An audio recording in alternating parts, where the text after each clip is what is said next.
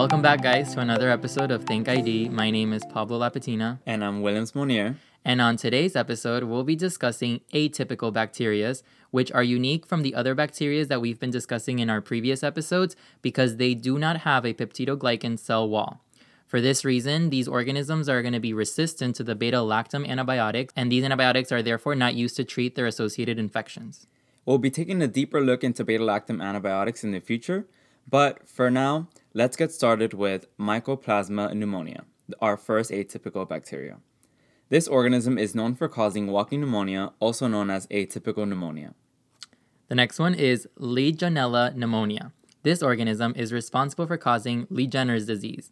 This organism is unique because it does have a peptidoglycan cell wall, but it acts like an atypical bacteria, and hence is the reason that it's placed within these groups of organisms. Then we have two types of chlamydophila chlamydophila pneumonia and chlamydophila psittaci. They actually both cause pneumonia. However, chlamydophila psittaci comes from exotic birds such as parrots and leads to a respiratory infection that starts with flu like symptoms that eventually turns into a life threatening pneumonia. And then we have Chlamydia trachomatis, which causes trachoma, which is a bacterial infection affecting the eye and is the number one preventable cause of blindness around the world. Also, this is an important organism because it is the number one sexually transmitted disease due to the ability to cause non gonococcal urethritis, also known as NGU. So, next we have a genus of bacteria known as Mycobacterium. Mycobacterium organisms are a special type of atypical bacteria with a special cell wall made partially of waxy acid called mycolic acid. There are two types of mycobacteriums. The first one is Mycobacterium tuberculosis, which causes tuberculosis. Meanwhile, the second one is Mycobacterium avium complex, also known as MAC. MAC is a disseminated infection that HIV/AIDS patient may acquire and is responsible for a significant cause of death within this population. So, next, we also wanted to briefly mention two other non bacterial organisms because of their significance in immunocompromised populations, such as HIV/AIDS patients. First, we have Toxoplasma gondii, which is a protozoa, which not only affects HIV/AIDS patients, but can also be acquired by pregnant women that are around kitty litter. And second, we have Pneumocystis jirovecii, which causes pneumonia in HIV/AIDS patients.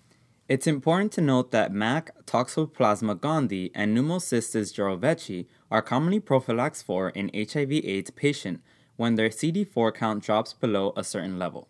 Stay tuned and we'll be back shortly.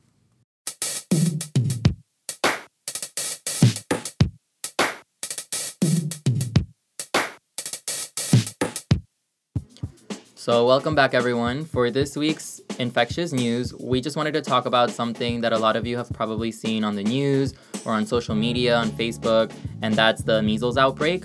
So, it's expected that 2019 could be the worst year for measles in the last 30 years here in the United States. And there's a lot of things that are contributing to this.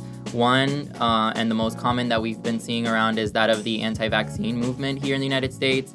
Uh, a lot of parents choosing not to vaccinate their children with the MMR vaccine, but also research is showing that communities, you know, from other countries, when we have uh, immigration and people coming into the country from countries that not necessarily researchers say are opposed to vaccinating, but they just don't have the resources to vaccinate. And a lot of times these families are like larger families, so they might not have the resources and the means to vaccinate all of their kids. So that's something also to tackle, and that contributes to the increasing um, outbreak that we've been seeing with measles. Wow, that's really unfortunate, especially considering all the advancements we've made in measles in the past years, and now it looks like we're kind of going back to square one in terms of vaccination rates. Yeah, that's why it's so worrisome. So. Yeah. All right, well, that's it for this week's episode of Think ID. Until next time, bug you, Bug next, you next week. week.